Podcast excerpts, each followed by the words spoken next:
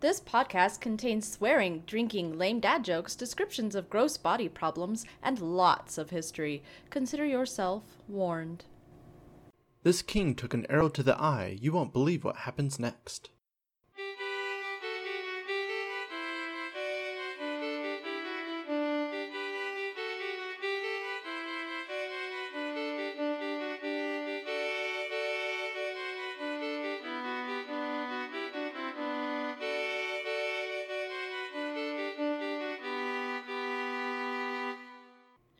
Welcome to Monarchs and Malarkey, the show where we take an alcohol-laden dive into the weird and quirky health histories and deaths of leaders throughout time. I'm your host, Danielle. And I'm your co-host, Mike. We interrupt our program to bring you this important message. Hey, everybody. Last episode, I erroneously claimed that Rome left Great Britain in two hundred A D. It wasn't. It was four hundred A D. two hundred-ish A D is when they decided to split the country into two parts, calling the South superior and the North inferior, which I'm pretty sure anybody living up north would tell you is absolute bollocks. But whatever the case may be, sorry about that slip up. Anyway, enjoy the show. Now, back to our show. And tonight we are talking about King Harold, who was a flipper-flopper. He flipped and flopped with the uh, promises he made and the oaths he made to people, so... in honor of that, we are drinking Flip Flop Wines California Moscato. It is sweet, it is low in alcohol, and it is super cheap, y'all. Super cheap. I think we paid like six dollars for this thing. I don't think it was even that much. Maybe six bucks, but whatever the case may be, we're cheap winos, and I recommend this for people who like to stick a big gob of sugar down their gullet and call it alcohol. Because why not? Why not? Live your best life. Yeah, totes. Michael, tell us a bit about King Harold. So, King Harold was the second son of Godwin, and he was born around ten twenty. We don't have an exact date, mostly because the records back then were... were a mess? Yeah, they were a mess. Well, they're not really a mess. They just weren't, there weren't very many records made. And the ones that were made, some of them get lost or misplaced. And a lot of them... just disintegrate and get destroyed. We're talking about a place that's very humid. You have parchment and paper and things like that. It's not going to last very long in the elements. No, not at all. And this is ten twenty. This was nearly a thousand years ago. Basically a thousand years ago, yep. So it's amazing that we have any records at all. And we will do the best we can to use records from contemporary time periods for the people we talk about. But like we said in the last episode, sometimes it's really just not possible. And sometimes even contemporary accounts. Actually, I'm going to go ahead as an anthropologist and say most historians' accounts are not accurate, or at least are not completely honest. There are problems with all sorts of records. Right. And if you... done any deep dives into history and how history is actually recorded and made, you'll know that it's human error. Well, and to the victors go the spoils and the textbooks. So. Yes. So we're going with Harold the Second, born ten twenty, of Godwin, who was the Earl of Wessex. And he was buddies with Edward the Confessor, who was the previous king. The previous king we talked about in our first episode. Although they kind of had a frenemy thing going on. And Godwin himself actually died before Edward the Confessor did. He died of a probably of a stroke while the two of them were kissing and making up and having dinner together. Which is pretty suspect timing. No, there wasn't any question about it. It was definitely a stroke. They were smart enough back then to know what the signs and symptoms of a stroke were. It wasn't poison or anything like that. It was just really shitty timing. But at least they had made up. At least they weren't fighting anymore. And he was able to secure this powerful ally for the rest of his family. Yep. Because Edward married Harold's sister, Edith. Yep. Making them brothers-in-law. So as a good brother-in-law, Edward appointed Harold the Earl of East Anglia. Did I say that right? Mm-hmm. Okay. Yep, Anglia is over on the east coast, and it it's right above Essex, and uh, it was, I mean, Anglia for the Angles, and eventually that word Anglia and the word Angles would become English and England. Not like geometry angles. Not angles, no. Ang- more Anglos. Anglos? Yeah, Anglos, Angles, Anglos. There are actually several different spellings of it from that time period. Yeah, this spelling of Anglia, it looks like they bought too many vowels in Wheel of Fortune. So he was also appointed the leader of Edward's military forces and became a veteran of many battles for him. At this time, Edward was still securing his right as king over everybody, so he needed someone to fight battles for him, and Harold was pretty good at it. So because Edward had no children, when Edward died, there were three choices that could have been made for succession. The first was Duke William of Normandy, who was the favored of this. The second was Edgar Atheling, and the third was Harold. Harold had told William that he was going to be the next one to be crowned king. To clarify, Harold told William that William would get to be the next king. Yes. Yeah. Harold was sent out to battle, and on his way back, he was shipwrecked and captured by Will- one of William's vassals. The Duke demanded Harold's release and may have ransomed him. Harold was warmly welcomed by William and then joined him on a military campaign in Brittany. While on that campaign, Harold swore an oath of fealty to William and promised to protect William's claim to the throne. So that's where he swore an oath to William that he would that he would support William's claim to be the next one to be king. And this was a really super sacred oath, too. He made this oath on the bone of a saint, which we talked about last time is known as a relic. And that makes this not just an oath, but a literally sacred oath in the eyes of God. And that's going to be important later. Because if you break those oaths, then bad shit is going to happen. Bad shit's going to happen to you in life and in death, because you have turned your back on God by breaking a sacred oath. Yeah, you don't do those. However, despite the promise that Harold made to William, Edward, from his deathbed, uh, designated Harold as his heir. Now, as it goes, the only people who heard the declaration were Edward and Harold themselves. Dun dun dun. Yeah, seems kind of suspicious that... Kinda, yeah, he's, kinda. He's the only one in the room with the dying king. Oh, by the way, he said, I'm supposed to be the king. You can trust me. It's fine. You can it's trust fine. me. Yeah. He totally did it. He, that's what he said. Yeah, I, was I mean, there. You can't check with him. He's dead now, but I promise. Yeah, I'll swear an oath on it. On some bones. On some ra- random relic. So go get some bones. I'll I'll do that. Now, Harold knew that shit was going to go down with William. So he really pushed the crowning really quickly. So Yeah, so so we I think we talked about this a little bit in the last episode. A coronation was a really big, important event. People would come from all over the Seven Kingdoms and be there for the coronation of a new king. So when Harold decided to just be coronated basically instantaneously, it was not only very strange, but it involved things like, oh, we have to bury Edward right now instead of having him lay in state. Leaders were supposed to be laid in state, which means they would stuff their bodies full of herbs and straw after taking out their entrails and leave them up on some sort of a table or tomb, and people could come and view the king or the queen laying there in state. Instead... Instead, what Harold did is he rushed the king's burial, and then the next day was crowned himself. Is that a kazoo? Yes, it is. Where did you get a kazoo from? Oh, would you like to know? Was that the Amazon package that you wouldn't tell me about? That is the Amazon package I wouldn't tell you about. So you went and ordered a kazoo just for this? No. No? I ordered six kazoos. in case you lose the first five. No, no, I figured I'm going to start a kazoo choir with the kids and with my sister and with my friends and maybe a couple of the dogs, and we'll just have our own little kazoo choir. And you'll play cover songs yes. from movie soundtracks.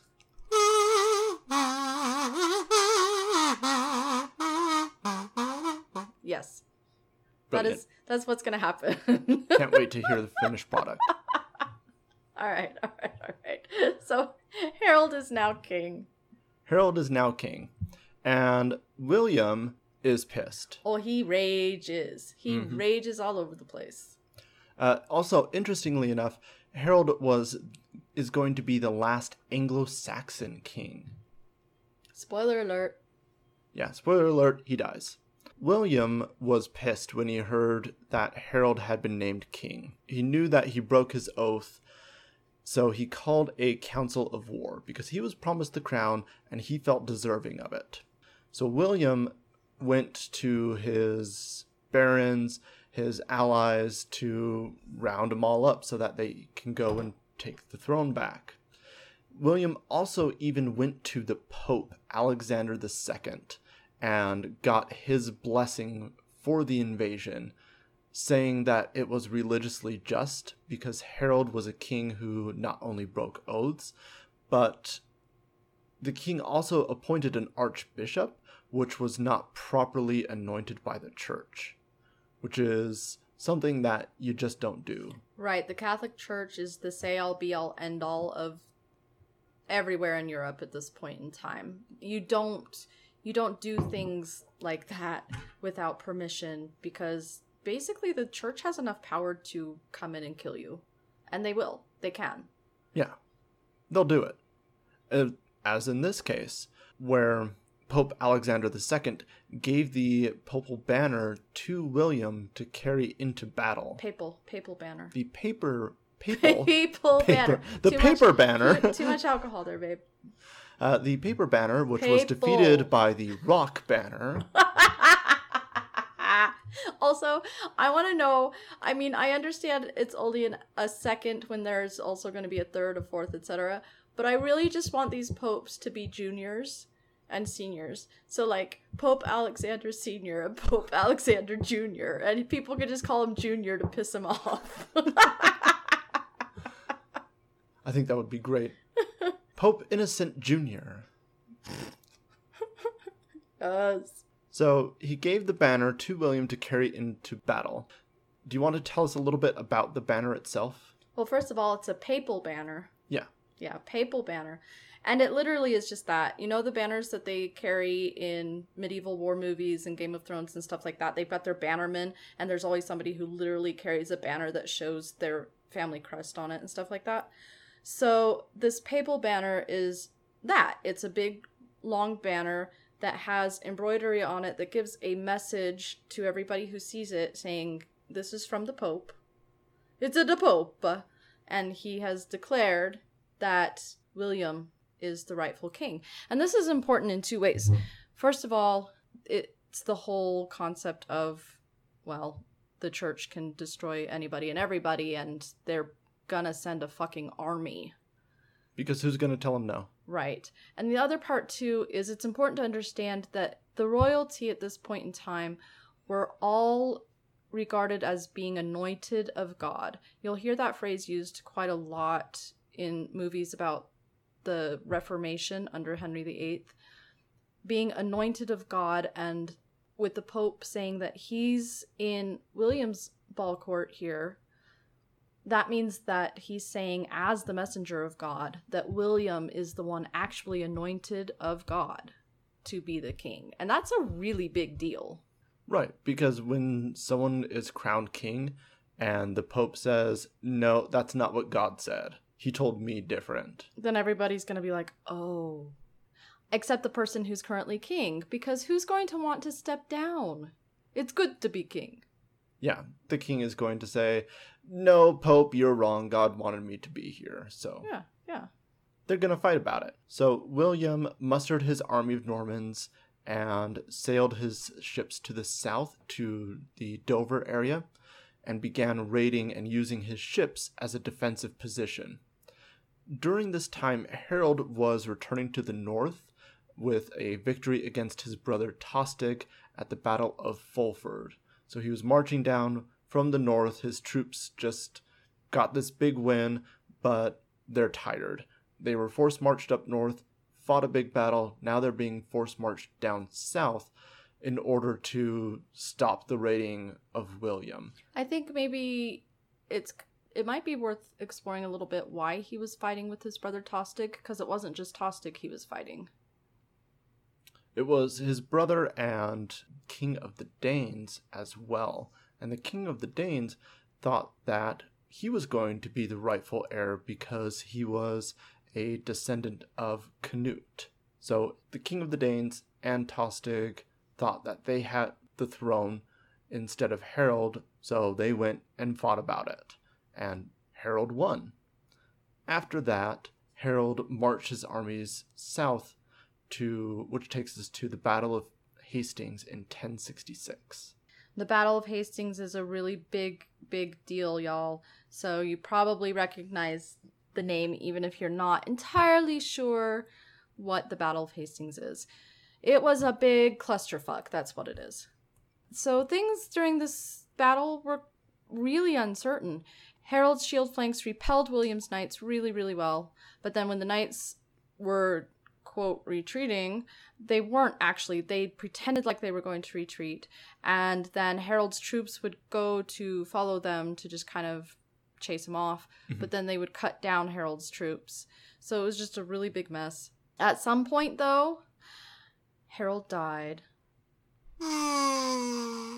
Okay, so the Bayeux Tapestry is where we get a big chunk of our information about Harold. But here's the thing. You know how we were just talking about to the victors go the spoils and the ability to write all this stuff?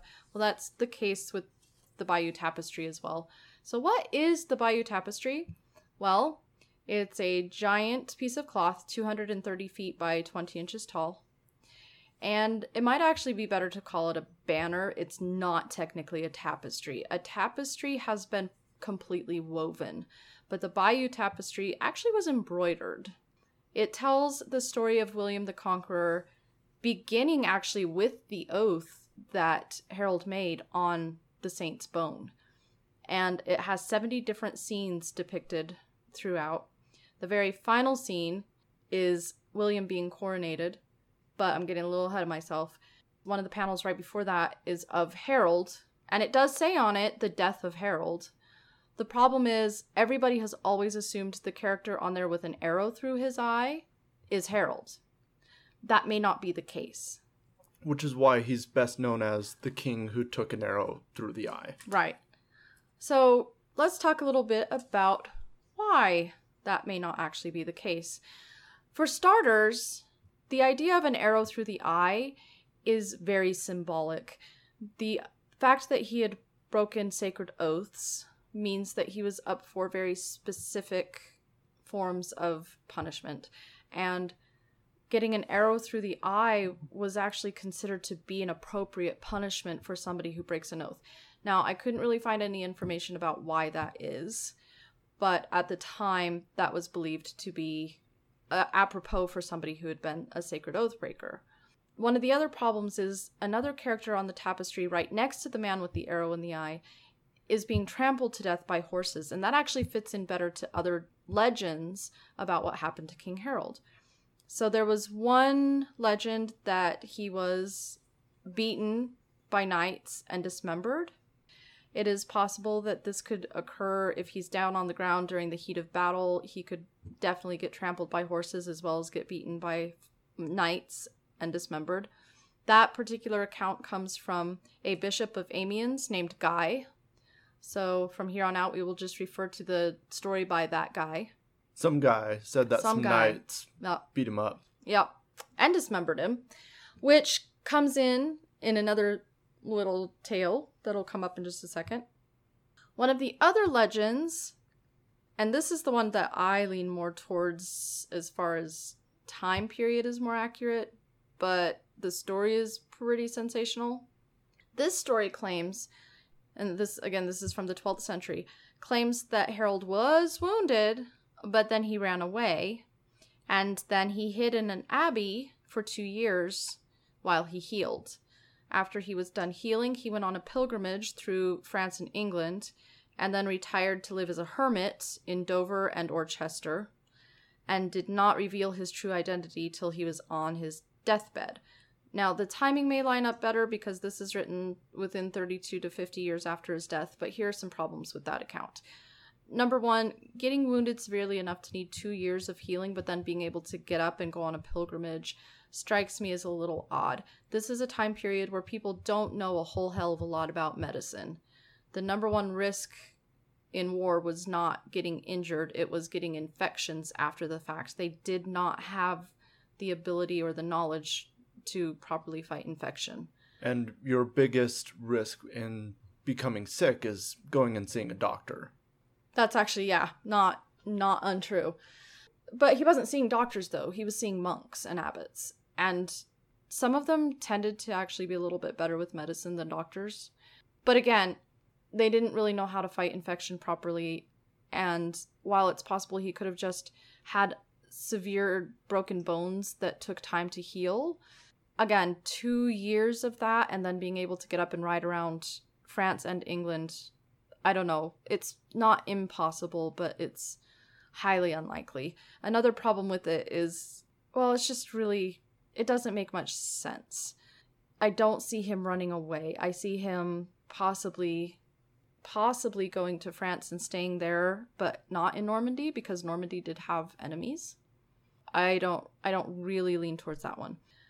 A different account says that his mistress claimed his body on the grounds of the battle because his mother, Harold's mother, wanted his body back. And allegedly, the mistress found the body, went to William, or went to the mother and said, I found his body. The mother went to William and said, I will give you his body weight in gold to have his body back. And William said, no. That's a shitload of gold. That's a lot of gold. Like, that is beyond my ability to comprehend how much money today that would be worth. And he said no. And so that's strange for two reasons. Number one, when you're the ruler of a country, no matter how much your personal wealth level may be, you need money. Right. He has a whole bunch of sh- soldiers that he needed to pay. Not just that, but just running a country is really damned expensive. So the more you can put in your coffers, the better.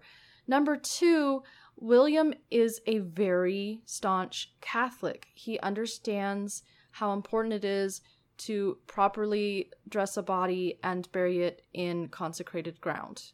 So for him to tell a mother no when he's just been sent by the Holy Roman Pope is just kind of weird. So there's that. But that story actually goes pretty well alongside an interesting grave that was found. There was a grave found in Waltham Abbey, and an archaeological discovery in the nineteen fifties found that a tomb was there was made in the Holy Trinity Church. There's one burial site, and there is a plaque there that says, a daughter of King Canute, who died in the eleventh century, aged about eight years. And remember, King Canute was there just a very short time before before Edward the Confessor and Harold. So this is the same era, so that grave is known, and it is still fairly new. But here's the problem. The other bones, the other remains found in it that people like to allege could be Harold, there is no head. There is part of a leg missing. The body is pretty broken up. It does look like it sustained quite a lot of damage, which could be consistent with the knights attacking and dismembering him. Right. And people want to think, oh, his head is missing. Perhaps William took it as a sign of his victory because that was a thing. But if that was the case, I think we would have some sort of written record of that. Or the head might have just been lost. Bones get lost more frequently than you would all think. All the time, all the time. So, for example, Shakespeare's head is missing. Yeah. It used to be just a legend, and then archaeologists went in there a few years ago with ground-penetrating radar, and they looked, and sure enough, Shakespeare's head is gone, and nobody knows where the hell it is. The three queens who were all beheaded are buried in the chapel at the Tower of London, and they are the only three people where they know where they are, because when they dug up a bunch of the tombs underneath the chapel floor, people were just kind of jumbled up all together and placed in a wall. So if you go to the Tower of London, just so you know, if you get a chance to go into the chapel where we snuck in, you will find that there is a wall in there. You can't see the bones, but there is a wall in there just stuffed full of bones because they didn't know who the people were. There are no names, almost no names of any other people in there except the three beheaded queens. And they were only identified by the insignia on things that they were wearing when they were found. And those were a lot more recent. A lot more recent, yep. So yes, this is a common theme in England. Bones get lost, bones get taken, bones and kings and important people get misplaced. It's just... Shit happens. Shit happens, man. So that is the legend of Harold. Maybe he died, maybe he didn't. But the fact well, is... he eventually died. Well, eventually, yes. But we're talking Battle of Hastings here. And we don't know where he is. There's a plaque near the coast that says here is where William buried Harold, but there's no way to confirm that. Yeah, there's no way to confirm the body. There's literally no way, because the problem is trying to do D N A evidence in this day and age, would, there's nobody to match to. So that wouldn't really help. And we can't look at them and see the size and go, oh, yep, that must be him. And Harold so, didn't have any children. Nope. There's just... There's no way to know. If you would like to give us any ideas of leaders you know had really weird health or death issues, well, I mean, death's an issue, but weird health issues or especially egregious or awful deaths or post-death things happen to them, send us an email, monarchs and malarkey, all one word, at gmail dot com. And be sure to follow us on Facebook and Twitter. Our Twitter handle is just monarch malarkey. All right, well, thanks for listening, and tune in next time.